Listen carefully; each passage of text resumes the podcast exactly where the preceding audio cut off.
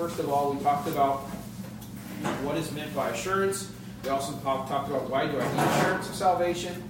Um, basically, went through some things on that. Uh, what is the basis of assurance of salvation? Can somebody tell me the three different things that come with the basis of assurance? It's three P's: the of God, the of God, and the of God. Right there in the notes. What's that? I'm sorry. Promise. Okay, the promises of God is one of them. What page is this? The what? What page is this? Uh, you're on page number eight. Page number Presence. eight. The presence. The presence of God, correct? And the last one? The person of God. The person of God. The reason why we say the person of God, hey, do we have some icing for those? We forgot the icy, huh? Um, but the idea there is that the person of God, we know that God cannot lie. Because God cannot lie, God said it, that settles it. That's important to understand. Secondly, we know the, the promises of God. God says He loved, uh, I have everlasting life, and I cannot come unto condemnation. And then we talked about how I can know to be saved. We went through a list of different things we can know to be saved. And this week we're going to talk about what brings assurance of salvation in my life. And I'll be honest with you, this is something that's, if you can get this here, this will help you in a lot of your own personal walk as far as knowing that assurance. I had a little bit of doubt when I was growing up, and I, I struggled with uh, my assurance. And it wasn't until I was about 17 years old that I had a full assurance of my salvation. And some of these things is the reason for. it. I've already mentioned some of this idea here earlier where it said uh, the person or the promises of God. God says, says that settles it. But this should help you a lot more as well. So the first one we're going to go to, you know, first of all, we got to point out a couple things. Remember, as it says in the notes here, Satan is a liar. He wants to do everything in his power to make you convinced that you're not saved. If he can convince you that you're not saved, he can also make you feel defeated. He can make you feel overrun. And you don't feel like you have any power through God himself because you are not one of his. John 8 44 says he is a liar and the father of it. It says in Genesis chapter 3 and verse 1 where he talked to Eve and he cast doubt upon the person of God, the promises of God. He says, "Hey, uh, God, God just wants you to be able to be doesn't want you to be like Him," and that's important to understand. So here are some ways that you can get assurance. First of all, uh, 2 Timothy chapter three, verses fourteen and fifteen. Let's turn there. 1 Timothy chapter three, verses fourteen and fifteen. Sorry, 2 Timothy, not 1 Timothy. 2 Timothy chapter three. And we find here in um, 14 and 15 the famous verse that we all should know is 2 Timothy chapter 3 and verse 16, which says, All scripture is given by inspiration of God and is profitable for doctrine, for reproof, for correction, for instruction in righteousness. Now, this one's a very good idea of what scripture is, but actually I'm going to be using these scriptures in today's message. 2 Timothy 3.14 says, But continue thou in the things which thou hast learned and been assured of, knowing of whom thou hast learned them and that from a child thou hast known the holy scriptures, which are able to make thee wise unto salvation through faith which is in Christ Jesus. You'll get a chance to be able to know the Word of God. And, and not just know the Word of God, you'll have the chance to be able to really dissect the Word of God, understand the Word of God for yourself. Uh, I think too many people have lost this idea that, well, I just want to be spoon fed. No, Take the Word of God for yourself. Find the Word of God for yourself. Uh, dissect, dissect the Word of God for yourself. That is the only way you're going to be able to put it to heart. Hi, Carlos, my sister, no Carmen today? Uh, she's. Oh, okay. Good time with Grandma. We got some. We got some more, Cassie. Cassie made some homemade uh, cinnamon rolls.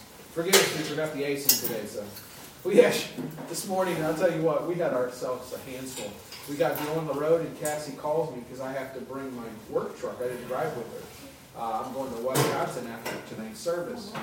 And uh, she calls me, she says, I don't know what's wrong, but someone was pointing at us trying to get our attention. And she says, I think I, we have a flat tire. So sure enough, we got, she had a flat tire. We had to change it out this morning on the way in. So if we're a little, Works seems a little bit, Sundays. well, I know, I know. It's, if we seem a little frazzled this morning, you'll know why. All right. So we find here, first of all, learn the Word of God. And this idea that uh, Paul was speaking to Timothy, he says, Timothy, listen, you've known these from scriptures from an early age. He says, you were taught by your mom and your grandmother. He says, you should, you learn them as a child. He says, take those things and apply them.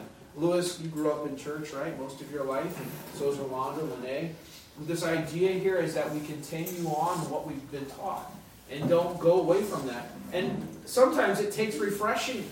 A lot of times we get to a point where we've learned the Word of God, but you know, there's times when I need to go back through, and that's why I encourage people, if you can, read the Bible through in a year and really understand the Word of God what it is. All right, letter B. Thank God for His gift of salvation. Uh, we all should, if you don't know it, memorize it. Romans chapter 6 and verse 23. And they've given us a little. Uh, a little uh, thing here. So thank God for His gift of uh, salvation. Uh, Romans six twenty three. Anybody want to quote it? The wages of sin is that one? The wages of sin is death. God is eternal life. The wages of sin is one. Good job. For the wages of sin is death, but the gift of God is eternal life through Jesus Christ our Lord. So what do we find here? What is in the blanks? Anybody? Wages. No. The gift life. of God. no. The gift of Eternal life. eternal life. Good job.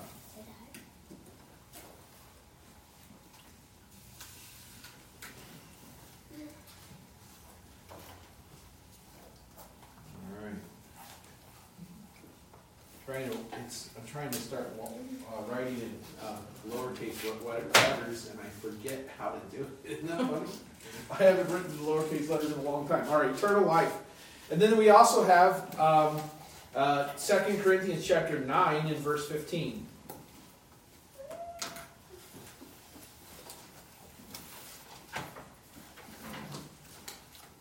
Thanks be to God for his unspeakable gift.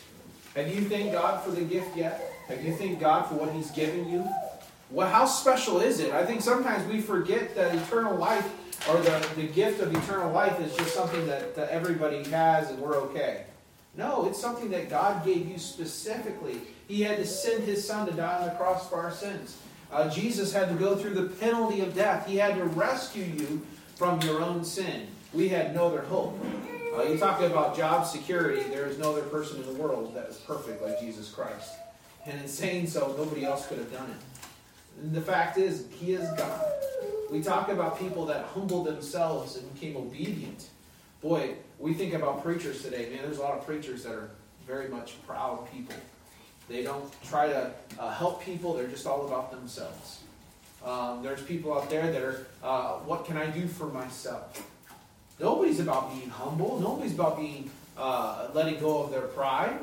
But God, Jesus Christ, was the creator of the universe and yet came down and brought down to our level and died on the cross for our sins. What a great gift that is. All right, letter C make a public testimony before others. It says here, number one, have you told someone that have, you have trusted the Lord Jesus Christ? And he says, look at 1 John chapter 4, verse 15, and see the relationship between confessing Christ and assurance. All right, let's turn there. 1 John chapter 4 and verse 15. It says here in verse 15, whosoever, sorry, I'll let you guys get there first.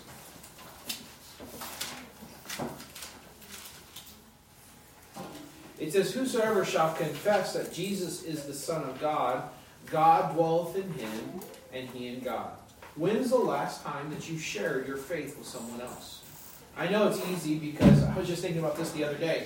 You go to the gas pump, and how do you pay for the gas? Card. The card, you go to the, the pump, you just pay right there at the pump, right? Um, you go to the grocery store. Now they have these self self checkouts, right? You don't really talk to anybody. You come home, and if you work like me, I worked with some people that I don't work on a continual basis. I don't really have them uh, coworkers. I do, but they don't. I don't see them. How do I get a chance to share with someone else? Well, you have to make a purpose to share with someone else. Share the gospel with someone else. It's something that you have to do on purpose. It just doesn't happen.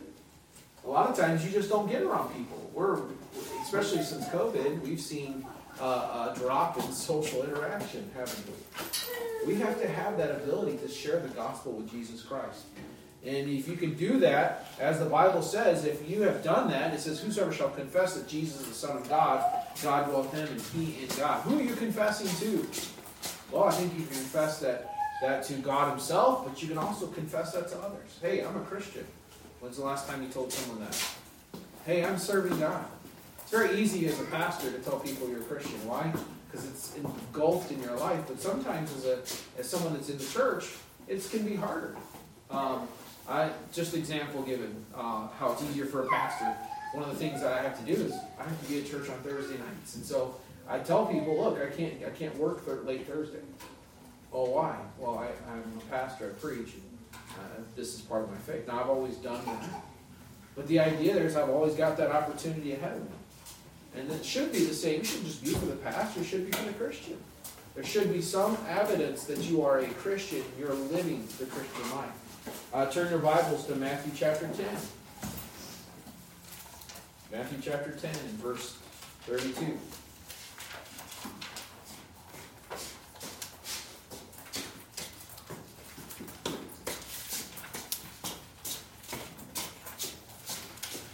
The Bible says in verse 32, that Whosoever therefore shall confess me before men, him will I confess also before my Father which is in heaven. Boy, this is a good verse to remember. But whosoever shall deny me before men, him will I also deny before my Father which is in heaven. Now I'm going to ask you a question. You theologians here. Is this work salvation? This verse, right? Yes. It, I would say yes. is it work salvation? Now, do we believe that we go to heaven by good works? No. So what is Jesus trying to say here?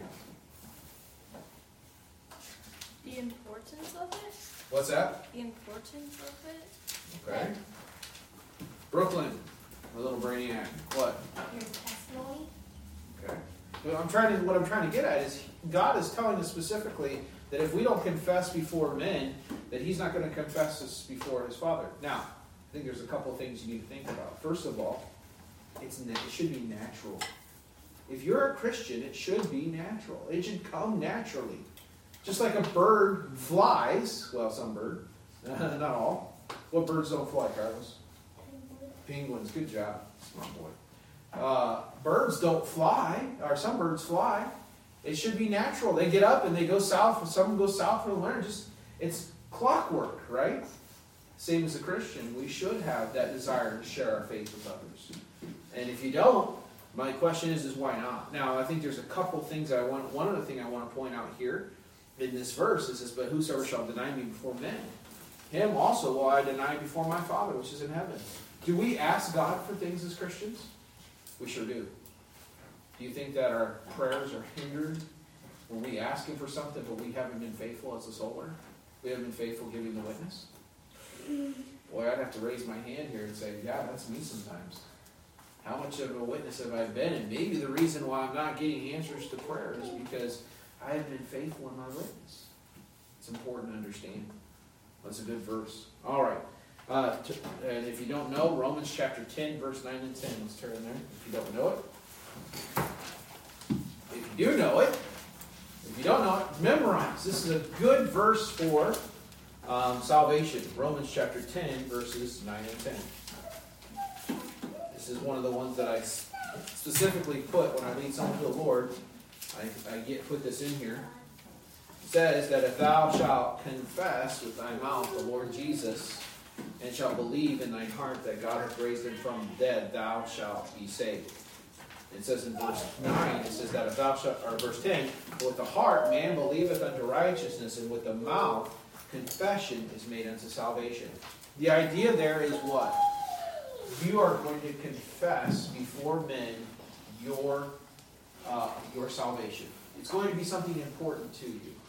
And so what I'm saying is when you when you get saved and you accept Jesus Christ as your Savior, one of the first things you're going to want to do is tell others. My dad, uh, he tells the testimony when he first got saved. He said that he was telling my uncle, and my uncle was like, uh, listening and he was paying attention, but my, uh, my aunt was so against that salvation that he was doing, so much so that she would try to stop the conversation from happening. But my dad was like that. He was constantly witnessing to others. Uh, she, she, she even does that with me. I tried to witness to my cousin, and she would come to, what are you guys talking about? She would try to get in between us and uh, each other. But it's great to know that you, as a Christian, you have a great responsibility before God to share that testimony. He says here, one way you can publicly confess Christ is to come forward at the invitation of one of the church meetings. The pastor will gladly introduce you to the church and the family, who will then pray for you and encourage you. I think it's interesting that there are some people who are not excited about their salvation. You ask someone, hey, are you saved? Yeah, I was saved. I had one guy come in here at the church one time. I, I started talking to him. I said, well, one of the first things I always ask people, I says, do you know Jesus Christ is your Savior? And he looked at me and he uh, kind of mumbled as a verse, yeah, I got saved when I was seven. And he left it at that. And I said, well, wait a minute. And I said, you, you, are you saved? Do you know Jesus Christ? And what did you do when you asked Jesus to be your Savior? And I asked those questions. He didn't seem very excited about it. Listen, a Christian should have that desire. It should be on their lips to publicly confess Christ. Um, and I think it's important not just in front of others, but in front of the unsaved as well. All right, letter D. Attend churching, church meetings as much as possible. And turn your Bibles to Hebrews chapter 10. Hebrews chapter 10. You say, Pastor, why is it important for me to be in church? Well, you need the encouragement from fellow brothers and sisters in Christ. Uh, and they're here to encourage you.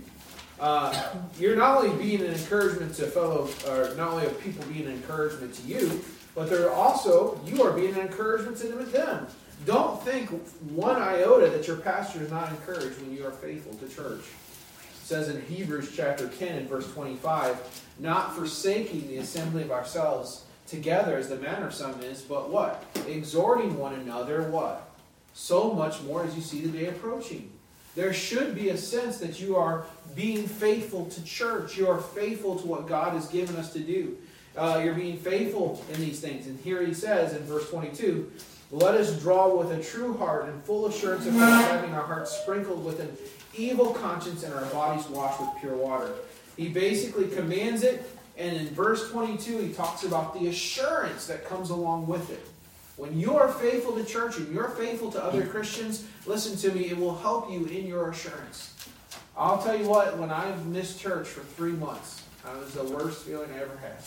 I missed church. Sometimes I was able to make it to the midweek service. And boy, I tell you what, I'd get up on Sunday morning and I'd have to go to work. And, and I would always just belabor the fact as I looked at my children getting ready, I thought, what am I doing here? I need to be a faithful encouragement. I'm sure I hurt my father and I hurt other people in the church because I wasn't faithful. And I apologize to people since about that.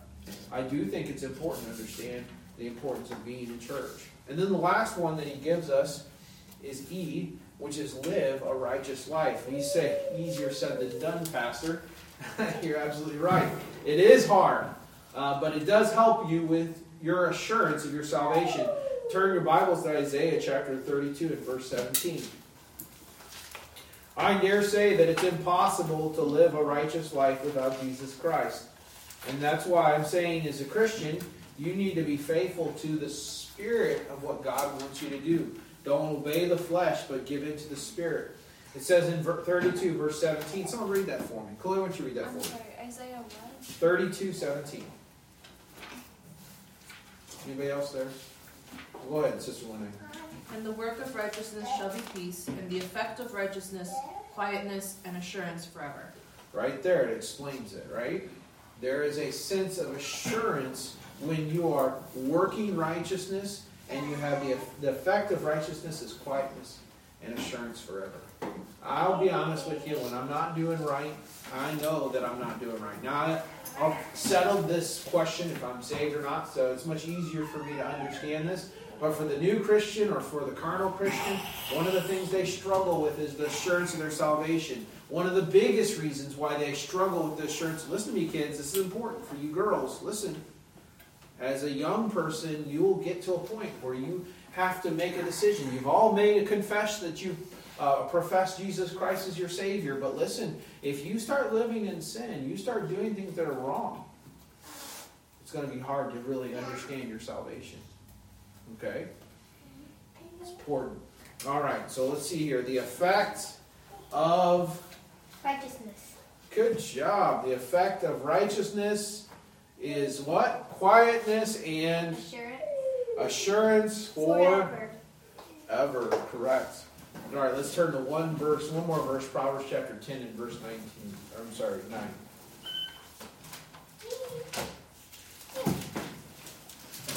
Proverbs chapter 10 and verse 9.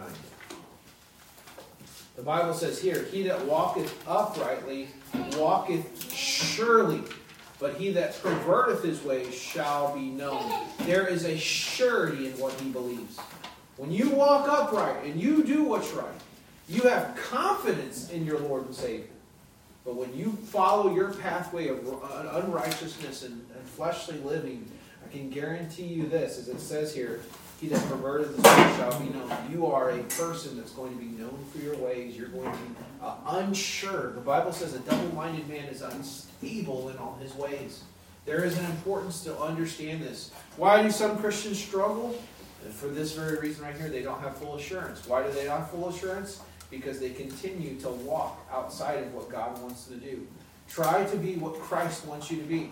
I'll be honest with you, many Christians are struggling with things. And in this day and age, there are a lot of things to be uh, questioned and, and having to struggle with. But listen, if you live by faith and you have fellowship with God, you spend time in prayer, you spend time in Bible study, and you get encouragement from other brothers and sisters in Christ, it'll be that much easier to be able to have that assurance of your salvation. Oh, here's the next one. I didn't get a chance to write all these because it's a lot. What happens when I sin? All right. What happens? One of you girls come here and erase this so I can write the new stuff. What happens when I sin? First John chapter 1, verse 8. First John chapter 1, verse 8. This is a huge misconception in quote unquote Christian circles today. Huge misconception. First John 1 8. The Bible says, is it uh, the, the one that I love, my daddy used to give me this verse all the time. 1 John 1 9, if we confess our sins, he's faithful and just to forgive us our sins and to cleanse us from all unrighteousness. We find here in 1 John chapter 1, verse 8, it says, If we say that we have no sin, we what? Deceive ourselves, and the truth is not in us. So, first of all, is it possible for the Christian to sin? Yes! Yes! Very much so. Do you sin, Pastor? Yes, yes. Just ask my children and my wife. Uh, they have very much can see my sinful nature at times. But that doesn't mean you continue in it. They don't continue in it. But when you have someone that comes up to you, and this is, I'm, I'm actually thinking about writing a track, and it's called Bad People Go to Heaven. Only bad people go to heaven. You say, why are you saying that? Because really, the, the honest truth is, is the only way that you get heaven is to recognize that you're a sinner that you're a bad person. There's no other way to look at it. Righteous people don't come to come to heaven. Why? Because they think they're too good. They don't need Jesus Christ. Even Jesus said he came to seek and to save those that were what? Lost. And that's important to understand. So, it is possible for the Christian to sin. 1 John chapter 2, verse 1. 1 John chapter 2 and verse 1. The question here is does God want a Christian to sin? All right, so we've already established that Christians do sin. What do we find here in 1 John chapter 2 verse 1? Does God want a Christian to sin? Oh, you know, I've heard of these, some people teach this uh, philosophy called hyper grace. Who's ever heard that term? Hyper grace. Me basically saying that if you are, because God has saved you, um, you are going to sin. You have a sin nature, so don't worry about it. Just go out and live your life like you want to. God will forgive you. Now, I'll stop here and say that God never intends for you to sin. He doesn't want you to sin. And this verse gives it. It says, And my little children, these things write unto you that ye what? Sin not. If any man sin, we have an advocate with the Father, Jesus Christ the righteous." Okay? I'll give you this illustration. This is probably the best way to illustrate this. An engineer has a ability to design something to specifications, right? Uh, whatever you're making. Um, let's just say you're making a medical device. I was reading, how many's ever heard of the, um, I think it's Ther- Theranos, was the uh, lady that was, you've heard of her? She made, she supposedly was going to make a device that all you had to do was get a blood prick and then basically a little amount of blood, and they could be able to not have to draw blood for tests and things of that nature. And some of her equipment was supposed to do this type of work. Well, it didn't. And she got caught up in it, and she got exposed, and now she's in jail, or she's going to go to uh, jail. Uh, the the September 20 somewhere in September. I just read about this the other day. But the interesting thing is, is that I work with a lot of machines, and machines are supposed to work a certain way. What happens when that variable happens? When it doesn't work? Well, we always go back to the guy that created it and say, "Hey, what? Why is this wrong? What can we do to fix it?" Right? We have the same opportunity. God never, when you when you're sick, God never intended for us to sin, not once. But because of Adam, we became sinners, and so we go back to the engineer and say, "God, can you fix this for us?" He's the only way it can happen. He never intended for it to happen that way. The engineer never intends for his machine to quit working the way it does. But he's the one that also has to find a fix for it.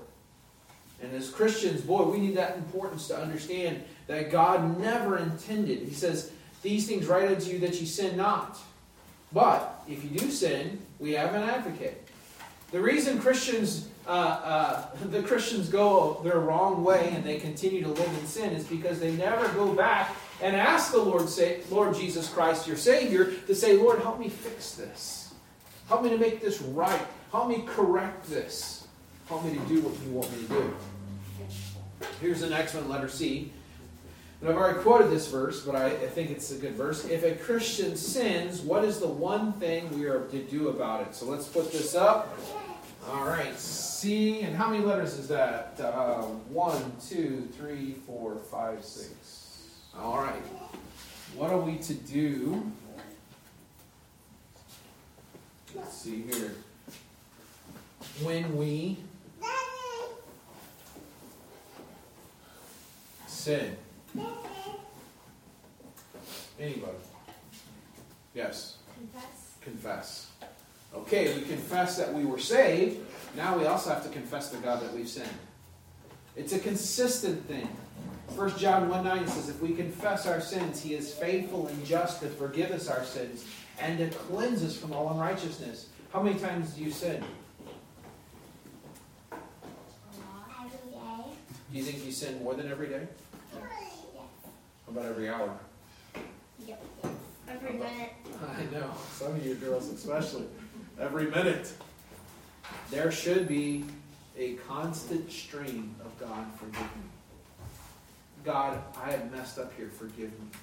Not that you want to continue in sin. Once God gives you victory and you grow, there should be some uh, victory over your sin, but you're going to continue in sin.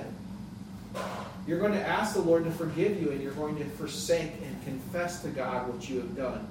That's the only way, the only remedy for us to be able to have that clear walk with God. It says, When I sin, letter D, who appears before God the Father in heaven on my behalf? Oh, who does that? Does Brooklyn do that? Brooklyn Teasdale? Does she do that? Does Chloe Teasdale? Does your pastor do that? Who comes before God? Do we have a priest? Do we say, hey, priest, can you uh, take care of this sin? Is that how it works? Who is the only person that can take care of this sin? Jesus Christ. When we pray, we say, Dear Heavenly Father. And, but what do we do when we end the prayer? In Jesus' name. Because who, who are we talking to, first of all? We're talking to Jesus Christ. And he's talking to who? God.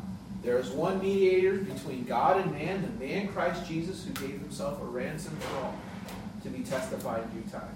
There is only one mediator. There's not a priest. There's not a mom or dad, girls. I can't confess your sin to God. The only person that can confess to God is Jesus Christ, and you have to ask Christ to help you with it. So basically, in 1 John chapter 2, verse 1, we have to appear who appears before God the Father on my behalf? Jesus Christ the righteous. The righteous. All right. And then 1 John chapter 6, letter E, verses 6 and 7. In your own words, What does a Christian lose when he sins? All right, so there is a penalty, okay? You just can't go along walking in sin, living in sin. The Bible says in Romans chapter 6, verses 1 and 2, Shall we continue in sin that grace may abound? The Bible says, God forbid. How shall we that are dead to sin live any longer therein? The idea there is that we are going to confess our sins to Him, but if we don't, what happens when you sin? Anybody? Yes. We lose fellowship with Christ and keep walking in our sin. All right, let's go to our verse, verse 6 of uh, 1 John chapter 1. If we say that we have fellowship with him and walk in darkness, what happens? We lie and do not the truth. But if we walk in the light as he is in the light, we have fellowship one with another, and the blood of Jesus Christ, his son, cleanses us from all sin. I'm going to illustrate this a little bit. Oh, this is not probably the best uh, drawing. I'm going to have to get Brooklyn up here to draw for me. This is a, a sun. I know it's a half circle, but it's the sun, right? All right, so we got, well, again, this is not the best drawing. We got little stick people down here, right? Now, oh, I'm enjoying the sun. We got these new windows, our, our new house, and we're, we love the sun. We love the uh, windows. A lot of light in the in the living room, and we love it. The cats love it. The dogs love it. We love it. But what happens some days when there's clouds outside? Well, something, there's still sun there. It's gray. It blocks it, right? There becomes this blockage. We don't enjoy the light anymore. It doesn't shine on us anymore. It's not, it's not warming us. It's not bringing us uh, the ability to see clearly. And that's important the same way with your Christian life. When you walk faithfully, this little, little cloud out here is like sin. Your sun is God. When you sin, you block that direct sunlight to your life. There becomes a point where you are no longer seeing clearly. There comes a point when you're not warmed by Christ. You're not given that uh, sustenance from the sun. I remember someone told me the other day, that, or not the other day, a few years ago, that vitamin, the best way to get vitamin D is what? Sunlight. We used to have a lady in our church who struggled with, she had a vitamin D deficiency. And I, I told mom, well, she did not drink enough milk. My mom says, no, she just needs to get out in the sunlight more. And I thought that's such a great illustration. We as Christians, we forget that we have to walk close to God. If you didn't have sun, and believe me, I'll be honest with you. I went to Washington for a week and there was a one day that it had sun, but my dad told me the whole month of November it rained. There was no sunlight. I can't imagine living, yeah, we live in the Midwest, but we have sunlight. It's depressing, right? When you walk without God, you will be depressed. You will be uh, losing the values of what comes from God. Let's make sure that we live uh, sin. Where's my eraser? It's up there. Sin free. Keeping that sunlight there so we can be able to get the full value of it and make sure that we're living by faith. All right. We got a few, few minutes. Hallelujah. Last week I didn't get through everything. Actually, we're still finishing up the, letter A. All right, here we go. Here we go. You guys ready? Can I ever lose my salvation? Can I ever lose my salvation? All right. Some people believe this. Can somebody tell me of a religion that believes you can lose your salvation? Or faith? What's that? Pentecost. Yes, they do, don't they? Pentecost believe this. They believe that you're not uh, saved for eternity. Anybody else? Catholic? Catholics, well, I don't know if they even believe you ever are saved. Um, Yeah. You believe in works salvation. Muslims are different, totally different thing. Um, the, the Presbyterians believe that you can lose your salvation. They didn't used to. I'll start with P. Go so far. Who else? Methodists.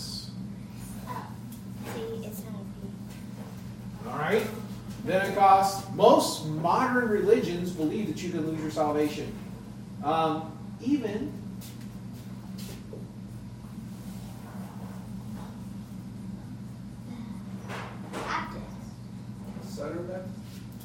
No. Um, so the missionary Baptists, you've heard them talk about I live a I'm sanctified, separated, that type of thing? This idea there that you can don't continue to sin.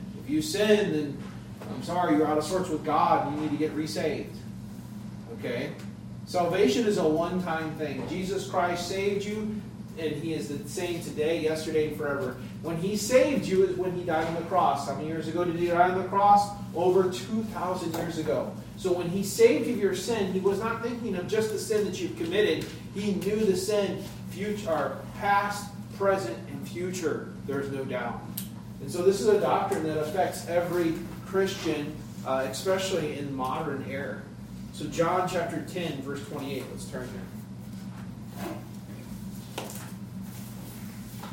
Why, let me just ask this question, and maybe I won't be able to get an answer from you. Why do you think people believe that you can lose your salvation? Because it's Satan. That's pretty, pretty good. That's right. Yes. It takes more faith to believe that you're sealed. Um, it's it's easier, I think, for human nature to believe that you could lose that. Okay. I agree with that. Yes. I just, I know that they say that, but the Pentecost, that how could God have a person in heaven who has sinned or is sinful? So, Right. They said as soon as you sin, you have to confess or get saved again. If, if, if you don't that second, you will go to hell. That's basically what it is. It's amazing. I've never heard that one, but that's great. Here's the one thing that people don't realize Jesus equals heaven, salvation. Right? We know there's only one way. I am the way, the truth, and the life. No man cometh to the Father but by me, Jesus Christ. Okay? Here's the other way of looking at it. Jesus plus something. They are not trusting completely in Christ. They're, they're trusting in Jesus plus something else. It works. Yes, it's a work salvation. When you don't believe in security, eternal security, you are believing in who? Yourself.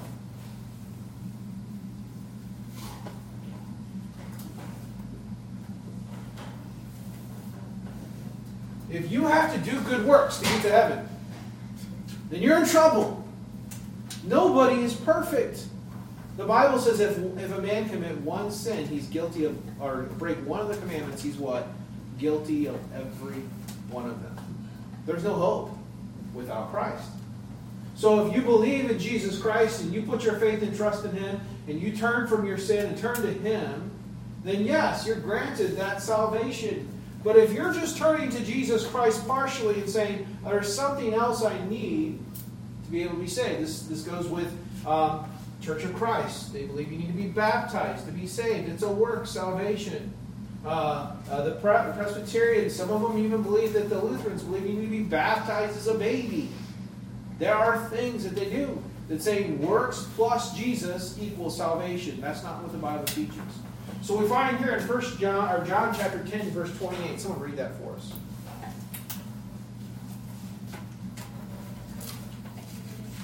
Sorry, I kind of yes, go ahead. And I give unto them eternal life, and they shall never perish, neither shall any man pluck them out of my hand. All right, what a good verse.